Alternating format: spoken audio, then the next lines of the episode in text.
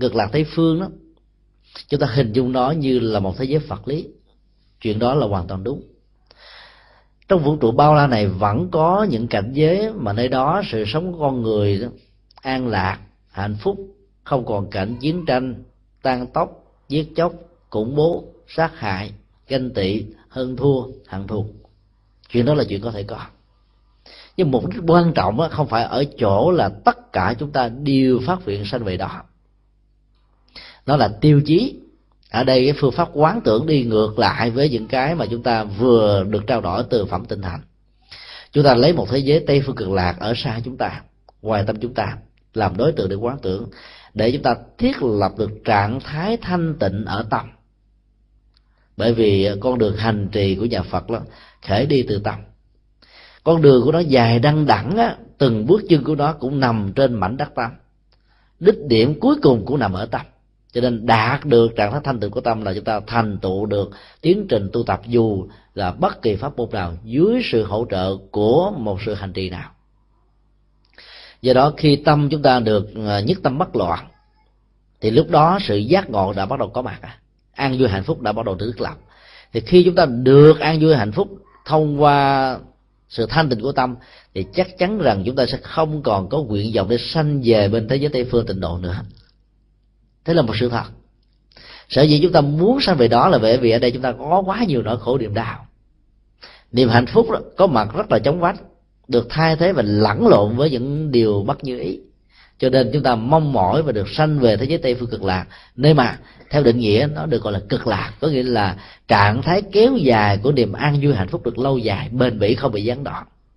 Nhưng khi tâm chúng ta được thanh tịnh thì không có nỗi khổ niềm đau nào có thể len lỏi vào chinh phục được, khống chế hoàn thành để làm chúng ta trở nên một người của bất như ý.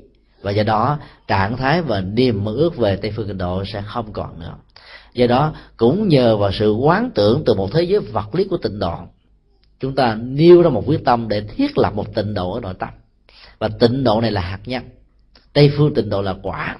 Lúc đó hành giả có muốn sanh thì chỉ trong một tích tắc là có thể bay về bên kia nhưng phần lớn các hành giả sau khi đạt được sanh định của tâm rồi thì không ai bay về bên kia nữa mà sẽ có mặt ở cuộc đời này để tiếp tục giúp cho những người khác đạt được những giá trị như mình. Chúng ta tứ cứ hình dung ở trong ờ, kinh a di đà có một đoạn mô tả. Cư dân của tịnh độ đó hạng chót á, là a bệ bạc trí. Nghĩa nôm na đó đó là bắt thói chuyển nghĩa là không bao giờ còn thói thất về phương diện đạo đức không bao giờ còn thao thất về phương diện tâm linh. Sự hành trì của các ngài đó sẽ dẫn các ngài đến sự chứng đắc đạo quả vô thượng bồ đề. Vấn đề còn lại là ở tính thời gian. Nếu chúng ta cứ tin và cứ lý giải mọi thứ bằng à, chủ nghĩa hiện thực đó, hay là mô tả thực đó, thì chúng ta sẽ thấy có những điều đó nó trở nên rất là vô lý. Chẳng hạn như đó là một thế giới tập hợp với tất cả những bậc thượng thiện tri thức. Thượng thiện nhân câu hỏi nhất xứ thì chắc chắn rằng là cái cảnh giới đó giá trị lệ lạc cho được bao nhiêu người? Không bao nhiêu. Ở trên cuộc đời này đó, thỉnh thoảng có một vị cao tăng xuất hiện thôi. Lệ lạc đó đã có mặt khắp mọi nơi mọi chốn rồi. Chúng ta cần rất nhiều những bậc cao tăng như vậy. Nhưng mà cả cuộc đời chúng ta có được vài mươi vị trong một thời kỳ, trong một giai đoạn lịch sử. Rồi những bậc danh tăng thì chúng ta có vô số. Vị trí và vai trò xã hội các vị danh tăng đã là chúng ta bớt đi nỗi khổ niềm đau thì huống hồ là một người tu tập được tâm thanh tịnh là chứng đắc được sự giải thoát rồi. Chắc chắn rằng các ngài đó sẽ không về tây phương mà sẽ ở lại cuộc đời. Bởi vì sự có mặt của các ngài sẽ làm cho cuộc đời này bớt đi nỗi khổ niềm đau. Do đó đó nếu như tất cả đều sanh về tây phương thì các vị bồ tát các vị a la hán ở thế giới tây phương này sẽ bị thất nghiệp dài dài. Đâu có ai đâu quá độ. À, bề bậc trí bắt thói chuyển hết trơn à.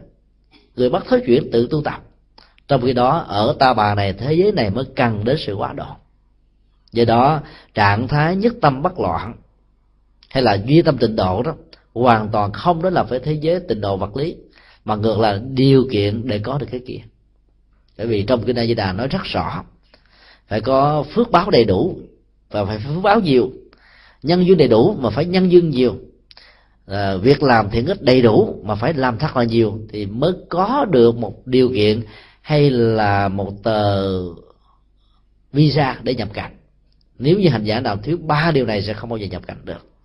Mặc dù về pháp môn á, chúng ta cứ nghe các hành giả tịnh độ khuyến tấn rằng là chỉ cần niệm phật một câu là phước sanh vô lượng, lại phật một lễ là tội diệt hà sa nhưng trên thực tế nó muốn sanh về tây phương phải đủ ba điều kiện ở trong kinh a di đà đến điều và do đó đó, cái việc mà thiết lập một thế giới tịnh độ tại tâm để giúp cho chúng ta hoàn tất được những tính điều kiện như là một nhu cầu.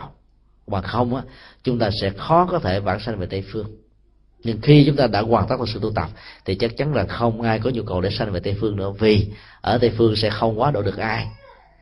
Và ở ta bà này, chúng ta mới làm được vô lượng vô biên công đức. Nói như vậy không có nghĩa là chúng tôi phủ định tây phương cực lạc. Tây phương cực lạc là một điều kiện cần thiết để chúng ta hướng về tu tập nó là đối tượng của vế thứ nhất của phương pháp quán niệm.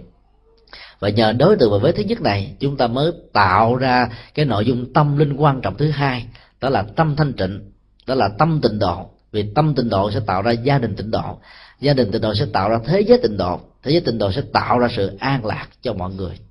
Cho nên tất cả mọi phương tiện được chư phật và các vị bồ tát hay là các bậc cao tăng đó, sử dụng thông qua các pháp môn đều rất có lợi cho tất cả chúng ta.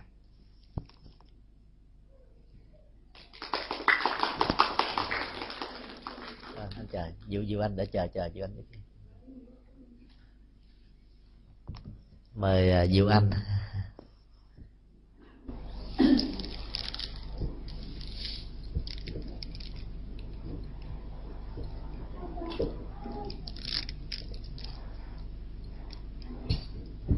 Môn Phật. Thưa Thầy, trở về đề tài à, phát nguyện, con thắc mắc là có cần một cái nền tảng, một yếu tố gì để mình lập nguyện hay để phát triển cái sự lập nguyện? Để cảm ơn Thầy. Nền tảng của sự lập nguyện đó là lòng kiên trì và tinh tấn nó không cần à, phải có trước đó là nền tảng của thiện ích bởi vì có rất nhiều người khi quay đầu đó là họ có thể nhìn thấy được bờ vấn đề nỗ lực còn lại là làm thế nào để rút ngắn khoảng cách từ cái sự quay đầu đến cái bờ, như là một tiến trình đi tới an vui và hạnh phúc. Những người đã có sẵn một nền tảng của đời sống đạo đức, thì sự lập nguyện sẽ nhanh hơn nhiều. Tuy nhiên, những người chưa hề có một nền tảng đạo đức nào cũng đừng bao giờ thất vọng chán trường, vì sự lập nguyện đó và giá trị của nó nằm ở cái cường độ dụng tâm của hành giả dài và ngắn nằm ở dụng tâm điều thứ hai nữa đó, bản chất của sự lập nguyện là vươn tới một cái gì đó để tạo ra yếu tố dẫn đến sự thành công. Chúng ta có thể nói sự lập nguyện giống như tình trạng của một um, con lừa mà trước lỗ mũi của nó đó là một bó lúa đàn hương hay đàn thơm. Khoảng cách giữa bó lúa và cái mõm của con lừa là một khoảng cách cố định vì thích cái mùi hương và nhu cầu hưởng thụ được cái bó lúa mà con lừa sẽ sẵn sàng đi tới phía trước. Càng đi đó thì mục đích cuối cùng của người tạo ra cái bó lúa này đó sẽ đạt được. Chúng ta có thể nói là cái người tạo ra bó lúa cũng chính là bản thân mình. Con lừa chính là bản thân mình như là một hành giả. Và bó lúa đó là những ờ, nguyện ước, là muốn mục tiêu của sự tu tập có thể là phật quả có thể là an vui có thể là hạnh phúc có thể là giá trị là vượt lên trên những giá trị thường tình của cuộc đời. Mỗi người có chiều hướng và chiều cách khác nhau về nội dung của bó lúa. Nhưng bản chất đó, của bó lúa đó mặc dầu trong cái ví dụ vừa nêu đó nó sẽ tạo ra một khoảng cách cố định với sự hưởng thụ của con lừa. Nhưng ở trong sự hành trì thì khác. Tức là chúng ta nêu ra một quyết tâm. Để từ quyết tâm đó chúng ta đi tới phía trước và nhờ sự đi tới phía trước á, bản chất của sự tinh tấn này tạo ra sự thành công và kết quả. Cho nên tiêu chí và điều kiện của nó là sự quyết tâm và nhất hướng không hề bị lai chuyển bởi sự tác động a và b. Cái lập trường của con người trong pháp môn đó là một trong những điều kiện quan trọng để tạo cho sự phát nguyện trở thành một hiện thực. Hay nói cách khác là phát nguyện là một năng lực biến những ước mơ trở thành thế giới hiện thực và do đó sự thành tựu của nó nằm ở sự dụng công và sự tập trung của con người.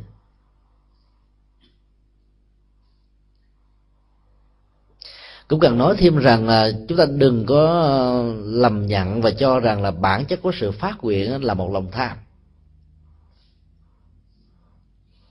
Và hễ nói tới lòng tham là chúng ta sợ hãi vì nó đi ngược lại với bản chất của đạo đức và hạnh phúc. Không hẳn như vậy trong 37 phẩm trợ đạo của đạo Phật đó, có một yếu tố được gọi là dục như ý túc. Dục là niềm mơ ước. Dục không nhất thiết là xấu. Những mơ ước về đời sống an bình, hạnh phúc không còn chiến tranh. Những mơ ước về một đời sống gia đình mà vợ và chồng hiểu biết, cha mẹ và con cái thương yêu, đùm bọc lẫn nhau. Những mơ ước về một đời sống mà ở trong đó đó, giáo dục được truyền bá, dân chủ được phổ, được tôn trọng tự do tín ngưỡng đó, được người ta xem như là một cái gì đó không thể nào xâm phạm. Thì những mơ ước đó là những mơ ước rất cần thiết cho hạnh phúc của con người. Bản chất của những mơ ước xấu mới là kẻ thù của hạnh phúc. Cho nên đức phật vẫn đề cập đến mơ ước. Nhưng mơ ước mơ ước về cái thiện cái chân cái mỹ cái tốt cái đạo đức cái giá trị và cái an vui. Do đó ngay cả bản thân của ngài cho nên nhớ lại cái giai đoạn mà ngài bắt đầu ngồi xuống cội bồ đề 49 ngày ròng rã. Ngài đã mơ ước điều gì? Cái mơ ước đó đã được thể hiện qua sự phát nguyện. Đó là thà cho thân này thịt nát xương tan nếu như không đạt được sự giác ngộ và giải thoát quyết không bao giờ rời khỏi thân này, thân thân cây này. Nhờ cái chí kiên định và lập trường dứt khoát thông qua sự thấy rất rõ con đường trung đạo mà ngài sẽ hành trì là đúng đắn. Sự kiên quyết đó đã dẫn đến sự thành công. Và cuối cùng ngài đã đạt được kết quả. Cho nên bản chất của sự mơ ước đó, chính là xăng để cho chiếc xe chạy. Chính là động lực để đẩy hành giả về phía trước trong sự tinh tấn để đạt được những giá trị đạo đức. Do đó tu tập chúng ta vẫn cần đến những mơ ước lành miễn là bản chất của mơ ước là nó đừng bao giờ phục vụ cho bản ngã và vị kỷ. Ở đây chỉ là thế tôn đã mong mỏi thành được bậc giác ngộ không phải cho bản thân ngài vì cũng không phải cho gia đình của ngài mà cho tất cả mọi loài chúng sanh. Cho nên yếu tố của sự phát nguyện và đưa người chúng sanh đã có sẵn trước khi ngài thành đạo. Và do đó toàn bộ học thuyết của ngài sau khi thành đạo đó đều đặt trên nền tảng lề lạc quần sanh làm chính. Do đó bản chất của mọi nguyện ước đó, cần thiết nhất đó, với sự hỗ trợ của sự kiên định không thay đổi lập trường. Nếu nó là cái tốt cái thiện.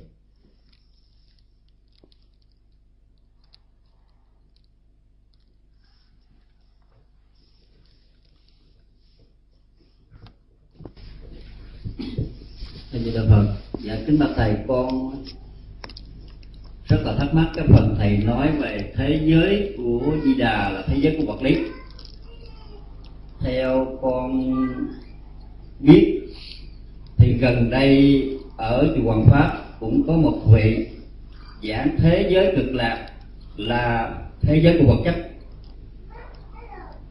Riêng khả năng mà con tra cứu trong cái điểm, cái ý tưởng đầu tiên của con đó là những vị này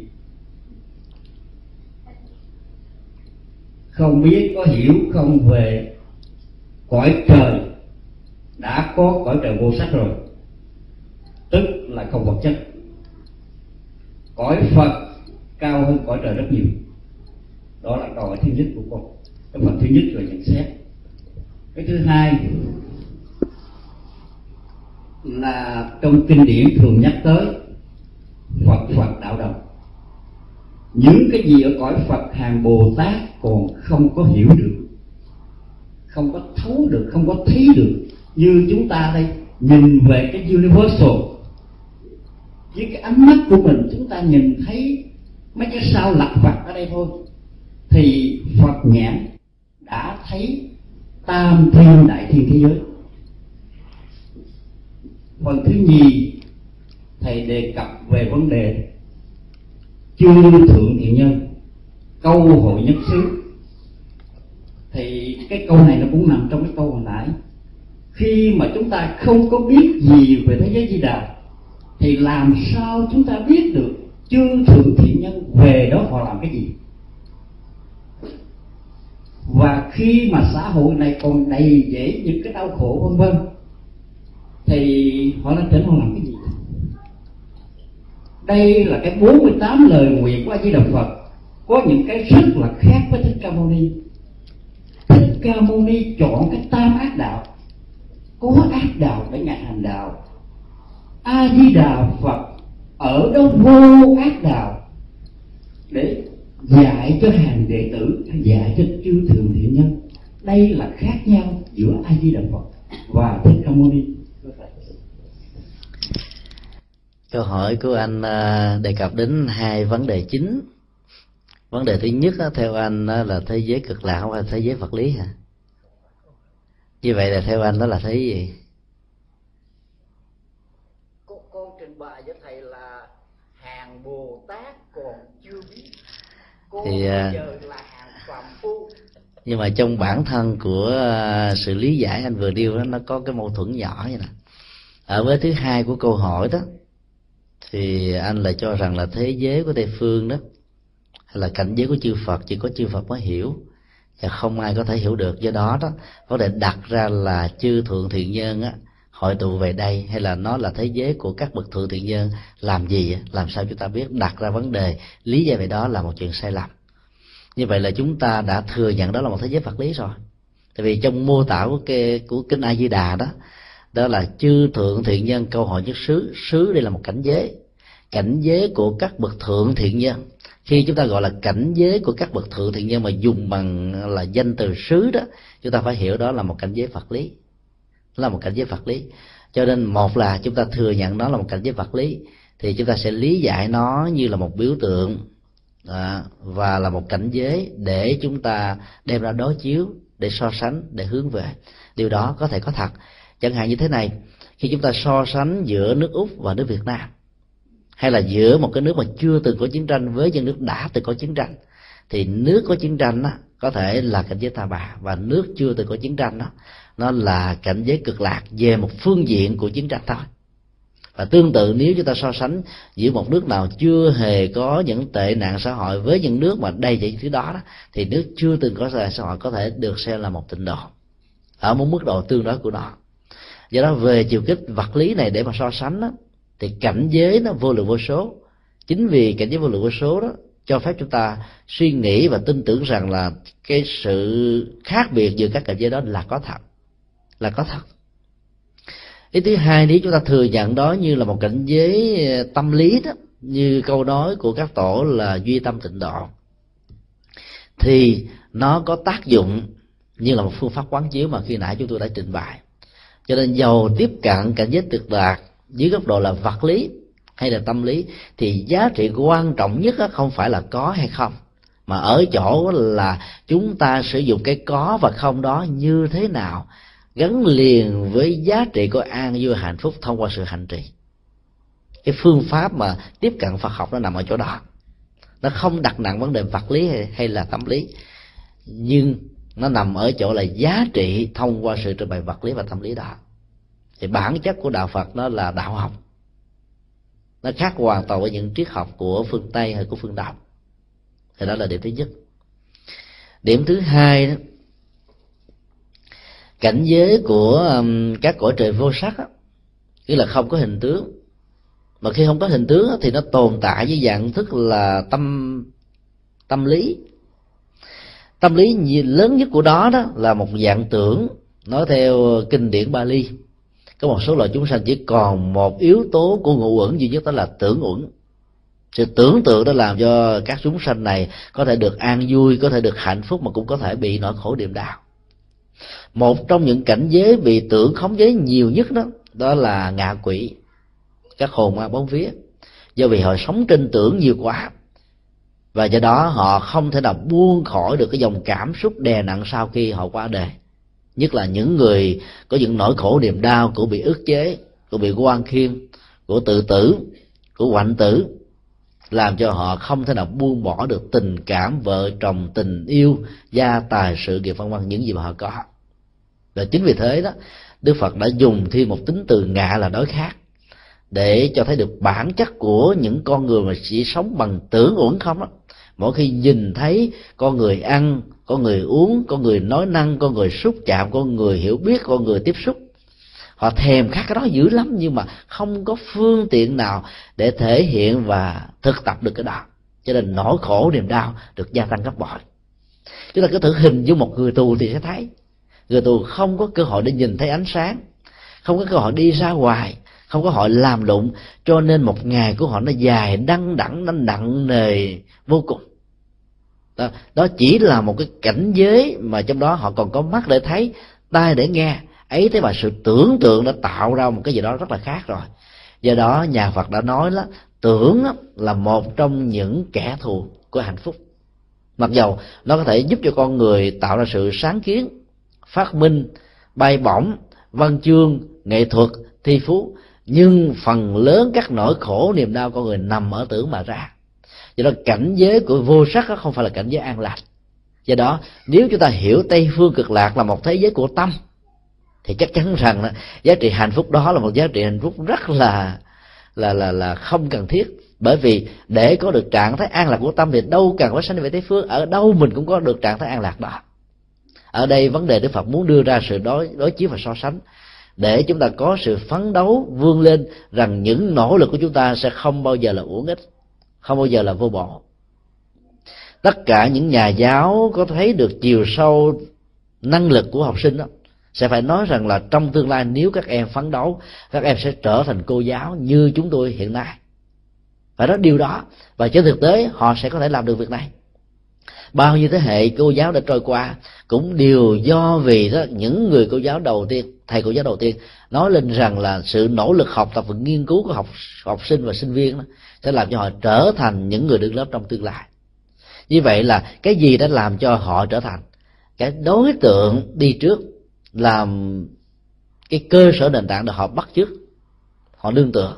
Thì tương tự pháp môn tình độ cũng vậy vẽ ra một thế giới tây phương về vật lý hay tâm lý chuyện đó không quan trọng mà quan trọng nó là một đối tượng để quán chiếu, một đối tượng để tu, một đối tượng để hành trì. Để trên cơ sở đó đó, con người có được cái an lạc thực tại ngay đời sống hiện tại này. Cái này là triết lý của nhà phật.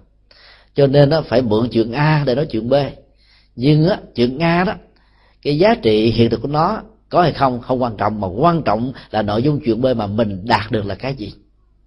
Do đó chúng tôi thường tiếp cận triết lý của nhà phật dưới góc độ là biểu tượng hơn là những giá trị mô tả thật. Tuy nhiên, về phương diện vật lý học chúng ta vẫn có thể đặt ra một niềm tin là trong thế giới vũ trụ vô cùng tận này, sẽ có một thế giới mà nơi đó đó, cái cấu trúc vật lý nó tương đối lý tưởng hơn. Dĩ nhiên là nó không lý tưởng theo cái thức chúng ta hiểu theo nghĩa đen chỉ trắng, rằng đó là thế giới của bảy báo và bạc gọc gà, lưu, ly, sa, ngô hộ phách, trân, trâu, mã não. Đầy ở cấp mặt đất rồi ở dưới cát á, cát ở dưới dưới sông dưới biển dưới hồ cũng đều là vàng rồng đá quý. Thì chắc chắn là một cảnh giới đó không thể nào có sự sống bởi vì nó không có oxy. Những nơi có chứa quặng quý nhiều chừng nào thì khí oxy ở chỗ đó ít chừng đó. Các công dân các quặng mỏ là thường có tuổi thọ rất kém so với cân công dân ở trên mặt đất. Đây là một sự thật. Về phương diện gọi là địa chất học và vật lý học. Chúng ta vẫn hiểu điều đó vì chúng ta không bao giờ lý giải cái biểu đạt về cảnh giới bảy báo ở cực lạc đó là mô tả thực. Mà nó là mô tả để tượng trưng cho bảy thánh tài, tức là bảy tài sản thánh, bắt đầu từ niềm tin và kết thúc bằng trí tuệ. Cho nên tiếp cận với đạo lý và triết học đại thừa đó, đòi hỏi chúng ta phải nhìn nó với lăng kính của biểu tượng và triết lý hay nói cái khác là mỗi một bản văn mỗi một câu kinh đại thừa đó, chúng ta có thể tiếp xúc với nó bằng ba, bốn lớp ý nghĩa khác nhau. Nghĩa đen cũng tốt, nghĩa triết lý cũng tốt, nghĩa nhân đạo cũng tốt, nghĩa bồ tát đạo cũng tốt. Và tùy theo căn cơ và cái cách tiếp cận của mình, thì nội dung nó có thể thể hiện ra chừng đó. Do đó tiếp cận bản kinh a di đà và các mô tả vật lý trong thế giới này, từ góc độ biểu tượng thì chúng ta sẽ thấy không có gì là rắc rối, không có gì là phi hiện thực, không có gì là không thể đạt được, mà có người có thể làm được chuyện đó. Và cái quan trọng làm được chuyện đó không phải ở tây phương mà làm ở chỗ này. Cho nên đoạn sau của bản kinh a di đà đó dạy chúng ta cả một tiến trình của sự tự tu, sự tự lực hoàn toàn. Không hề chúng ta tìm thấy bất cứ một câu nào, một ý tưởng nào về tha lực nằm ở trong kinh a di đà chúng tôi có thể nói điều đó một cách rất là xác quyết chúng ta có thử tưởng tượng về cái cách mà biểu đạt thế giới vật lý của tây phương. Như là thế tôn đã nói rằng là gió thoảng thông reo suối chảy mây bay đều tạo ra pháp âm vi diệu nhiệm màu. Và ngài còn nói thêm một câu nữa là đừng có tưởng rằng các loài chim đó như là anh vũ khổng tước bạch hạc à, cộng mạng đều là những con chim thật. Bởi vì thế giới đó là không còn có ba đường xấu ác địa ngục ngạ quỷ và súc sanh cho nên phải biết đó là là những loại mà đức phật đã quá tác ra mà thôi. Và hiểu theo ngôn ngữ của ờ, thế giới hiện đại bây giờ đó, chúng ta có thể hiểu đó là thú nhồi bông. Và đặc biệt hơn thú nhồi bông, nó có thể là một cái cassette. Bởi vì trong cassette ngày nay, chúng ta có thể bật lên lời kinh tiếng kệ. Hoặc nó có thể là con chip của một cái cái máy niệm phật nho nhỏ. Hoặc nó có thể là một cái mạng internet gắn âm thanh sóng âm về phật pháp và tăng, lưu suốt hàng ngày và bắt tặng cho nên, với một cảnh giới như vậy thì ở thế giới tây ba ngày hôm nay không thể thiếu. Và hơn nữa, cảnh trạng gió thọ mây bay, suối chảy, thông reo đó, được mô tả trong bản kinh a di đà đó, ở đâu cũng có, chùa quang minh cũng có, quý vị ra. Cứ cái cần lắng trong một chút xíu thôi, vào một buổi giữa trưa gió thổi nhẹ nhẹ vào những cây thông, tạo ra những cái tiếng cọ kẹt đi đưa. Nếu chúng ta có cái chất liệu quán tưởng và lỗ tai của bồ tát quan thế âm, thì chúng ta sẽ nghe từ những âm thanh thông reo gió thổi đó là tứ diệu đế, là bát chánh đạo, là thất bồ đề phần. Ở đâu chúng ta cũng có thể làm được việc đó, chứ không cần phải ở tây phương. Cho nên cái mô tả ở trong bản kinh a di đà cốt để chúng ta mới thấy được rằng cái thế giới mà được gọi là bảy báo quý hiếm, cùng cực, được gọi là cực lạc đó đó. Ở ta bà này, chúng ta vẫn có. Chúng ta vẫn tiếp xúc hàng ngày. Có điều chúng ta đánh mất chánh niệm, cho nên điều đó nó đã vượt qua. Vấn đề chỗ là thắp sáng lại chánh niệm để chúng ta nhận thức được điều đó. Đó là một sự tự tu. Cái thứ hai nữa là cuối đoạn kinh thì à, như lai thế tôn đã nói là các hành giả phải thực tập như thế nào đó để được trạng thái nhất tâm bất loạn, thông qua việc niệm phật. Chuyên nhất, thân và tâm ở một chỗ thì sự niệm phật nhất tâm bất loạn là một tiến trình tự lực hoàn toàn. Không hề có tha lực ở trong đây do đó đó có những phương pháp như là thế tôn á để tạo ra sự thưởng thức ở người hành giả ở hai ba góc độ khác nhau. Một lớp kẹo sô cô la bên ngoài rồi cái đến là một lớp vàng bên trong. Rồi bên trong nữa là một lớp kim cương rất là quý. Người bình thường á, là tiếp nhận cái gia tài tâm linh như như là thế tôn cung cấp á, thông qua sự thưởng thức ở lớp sikola bên ngoài. Đó là chúng ta hiểu trên mô tả thực. Còn hiểu sâu hơn nữa thì chúng ta sẽ tiếp cận không phải là lớp vàng bên kế mà là lớp kim cương bên trong.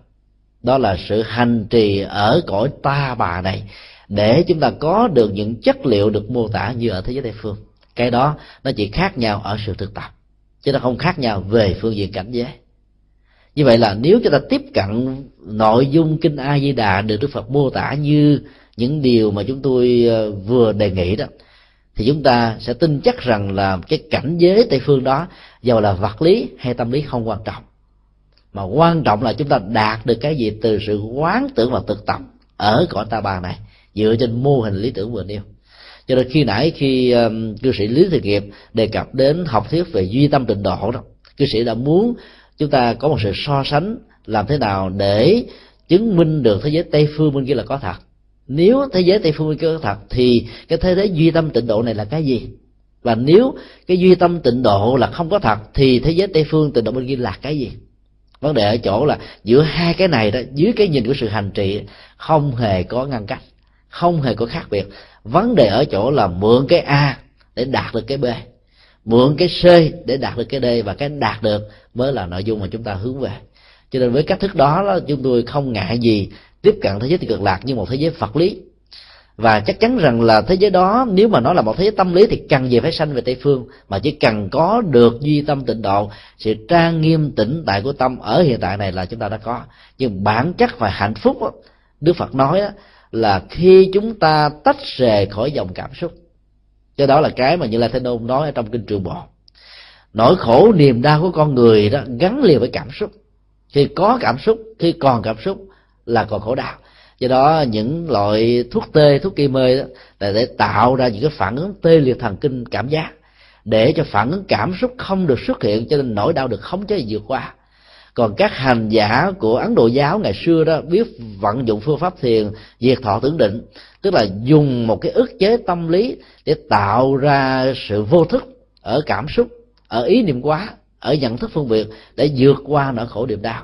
Còn trong khi đó, đạo phật đi ngược lại bằng cách là dạy con người chánh niệm tỉnh thức để gây dựng cái an lạc hạnh phúc tỉnh tại lâu dài, chứ không phải bị ức niệm hay là cưỡng chế nó.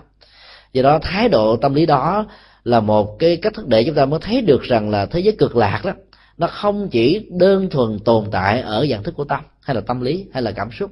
Và nếu như vậy thì nó cũng không hơn gì mấy so với thế giới là vô sắc như cư sĩ vừa trình bày. Mà ở đây đó, nó vừa là vật lý mà vừa là tâm lý.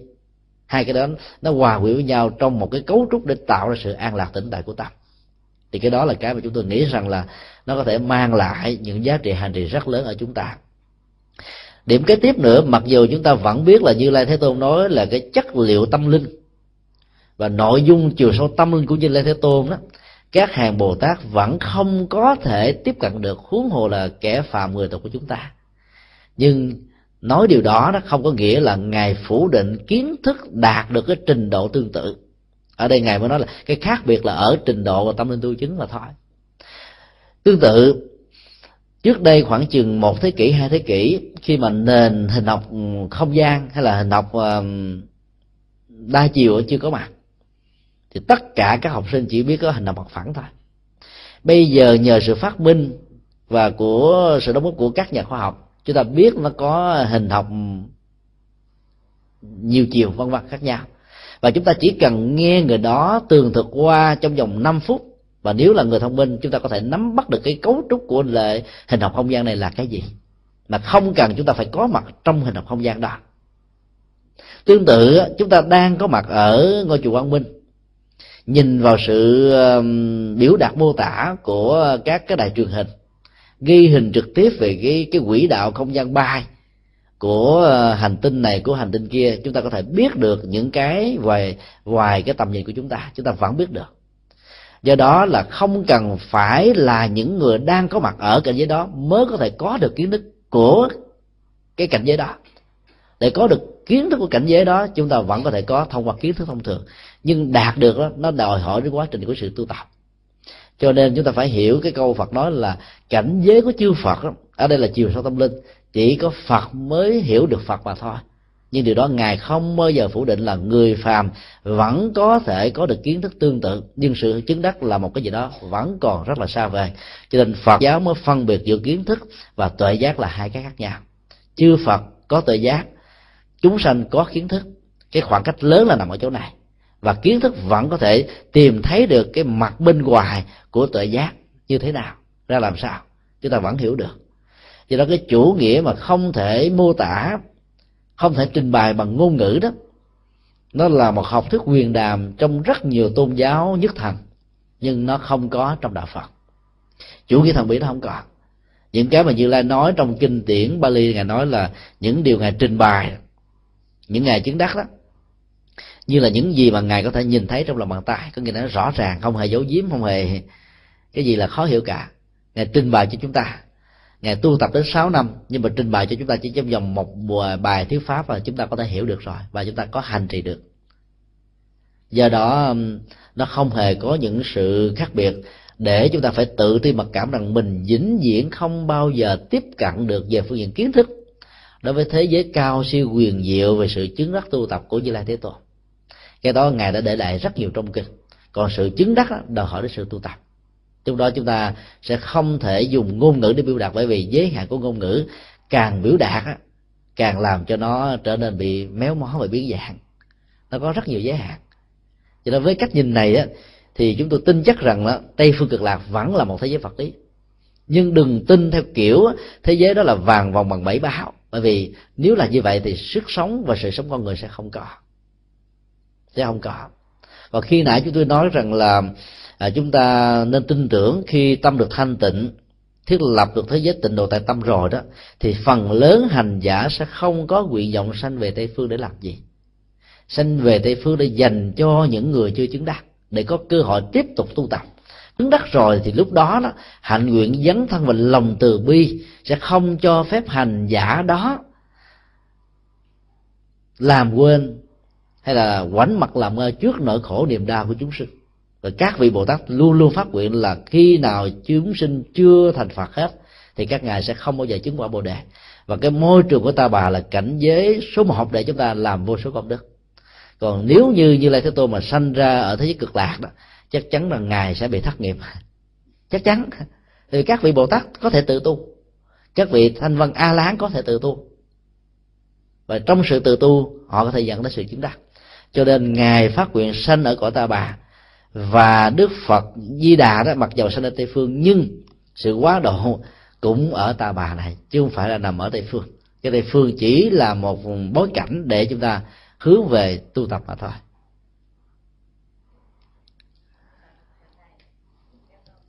Dạ dạ. Mời cô.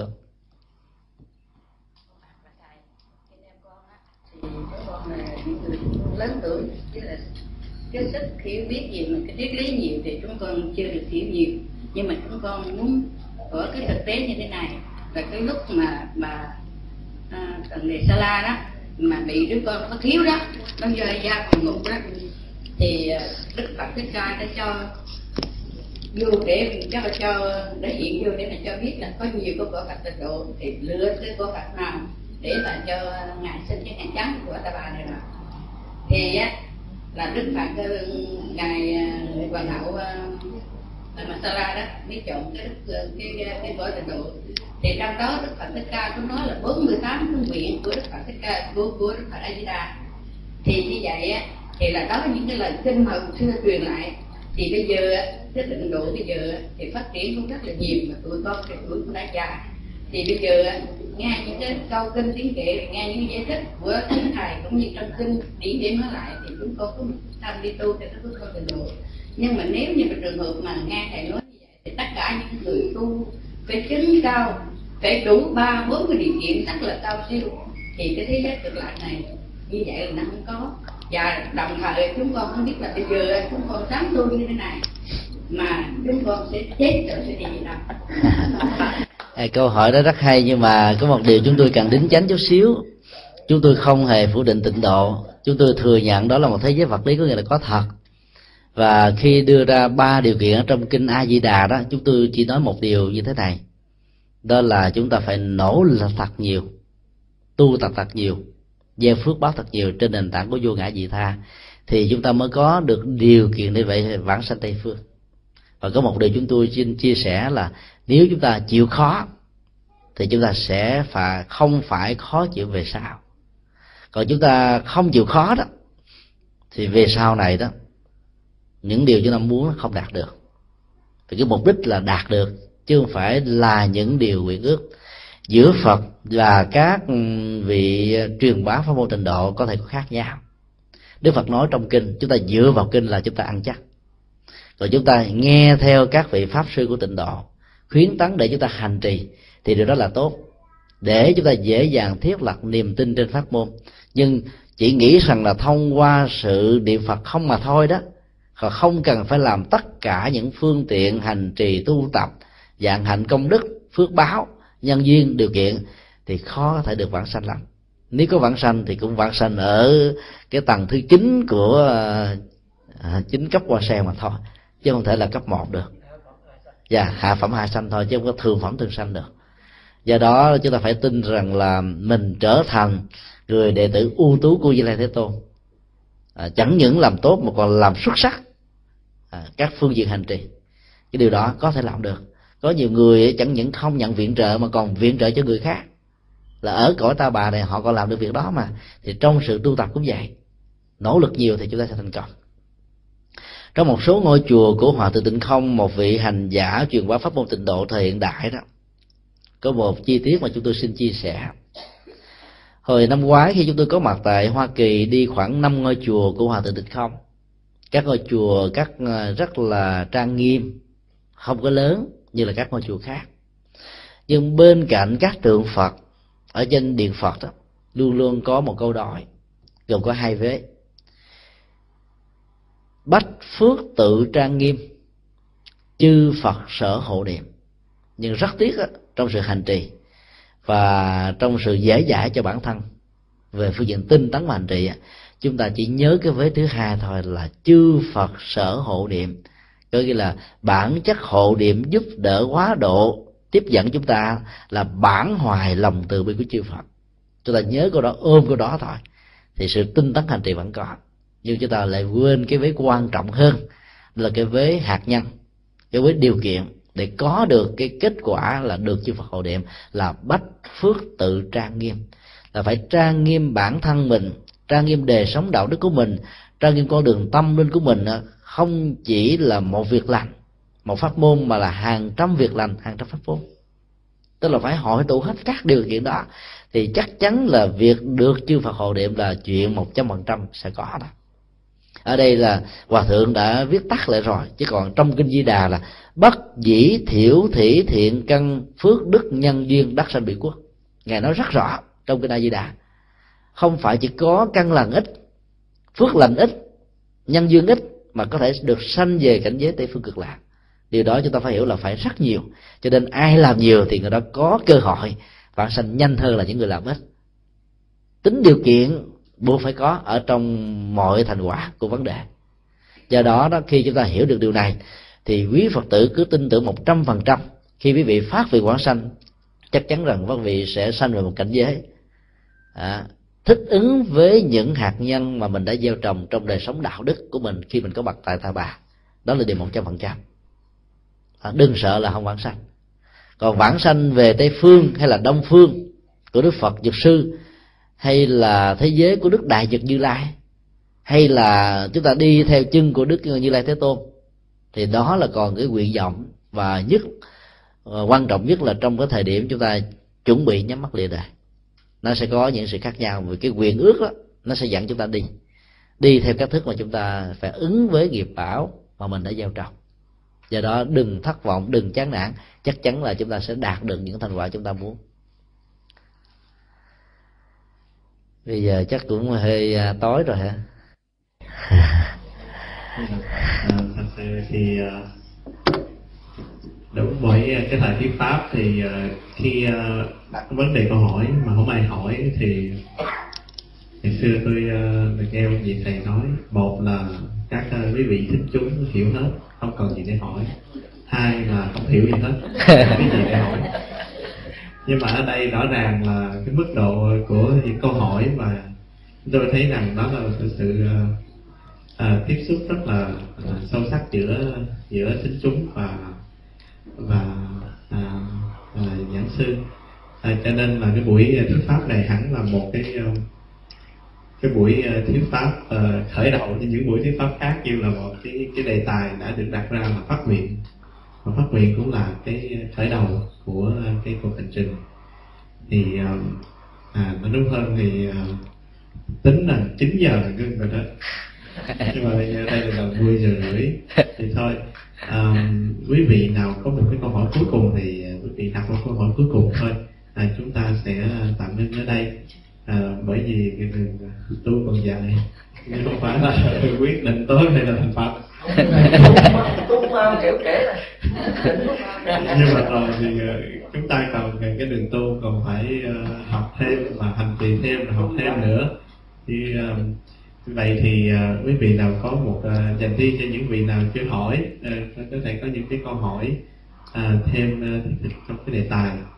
À, không thì chúng ta có thể chấm dứt ở đây để cho thầy nghỉ mấy giờ hôm qua thầy ở đây rồi sáng thầy ở chỗ khác rồi trưa nghe nói cũng ở chỗ khác nữa rồi quá thân khi mất ích thì chắc sợ. Sợ là chưa không nói à, vậy thì quý vị nào còn có hỏi nếu không có thì chúng ta dạ sao không mà? Tôi nghe tiếng rù rì rù rì. Dạ thôi vậy thôi. Dạ à, thôi thì à, à, à, nam mô bổn sư cao ni phật. Thôi thì quyền à, thầy gọi à, thật là một cái à, à, một cái đêm à, à, được à, à, gọi dùng một số những cái giáo lý rất là à, rất là sâu sắc. À, được à, một cái đêm à, như ngày hôm nay thưa quý vị hẳn là cái ờ, công đức ờ, của ờ, của thượng tọa thích nhiệt từ thượng tọa đã bỏ cái công ờ, khó để học hành cũng như là không phải như vậy không mà còn chiêm nghiệm sâu sắc về cái giáo lý để có những cái khả năng uh, xuất chúng để mà giải bày những cái uh, uh, vấn đề trong Phật pháp như vậy và cái điều này cũng là uh, khen thưởng khen tưởng tới tất cả quý vị xuất chúng quý vị cũng đã có những cái, cái tâm tư nguyện vọng đối với Phật pháp cho nên quý vị uh, mới theo dõi và hiểu được những cái điều mà của uh, thượng tọa giảng sư đã trình bày thì uh, cái sự uh, uh, năng sở mà được uh, uh, gọi là uh, tiếp cận như vậy đó là một cái duyên rất là lớn và chúng tôi mong rằng trong uh, tương lai thượng tọa có đi đâu thì cũng nhớ về đến đạo tràng này uh, và tọa tới để uh, kỳ tới chắc là sẽ sôi nổi hơn nữa sôi nổi hơn bởi vì uh, sự tiến uh, uh, tiến triển trong những ngày hành trì à, có mức được uh, à, à, thả, được uh, thăng thăng gì nữa thăng thăng thiên à, được được uh, được uh, nâng cao thì uh, chắc là uh, chắc là uh, chúng ta sẽ um, có những cái câu hỏi uh, những cái cái nghi vấn càng sâu thì cái ngộ uh, càng lớn. Thì như vậy thì uh, việc học Phật nó mới là cái lý thú. Vậy thì uh, đại diện cho tất cả quý uh, tăng ni và phật tử của đạo tràng văn minh và cả quý phật tử hiện diện ở đây tối nay uh, chúng con xin uh, uh, thành thật tri ân uh, cảm niệm công đức của thượng tọa. Đã nhín uh, thầy dạy quý quý báo suốt suốt hai ngày qua để tới đây à, để trước là thăm viếng ừ, chùa à, để cho hạt phật tử vô duyên và cũng là à, lòng từ bi để ban bố nhân vật pháp vũ thì chúng con xin à, thầy đầu lãnh lễ cũng vừa dường và giao duyên với thầy cọ tâm ai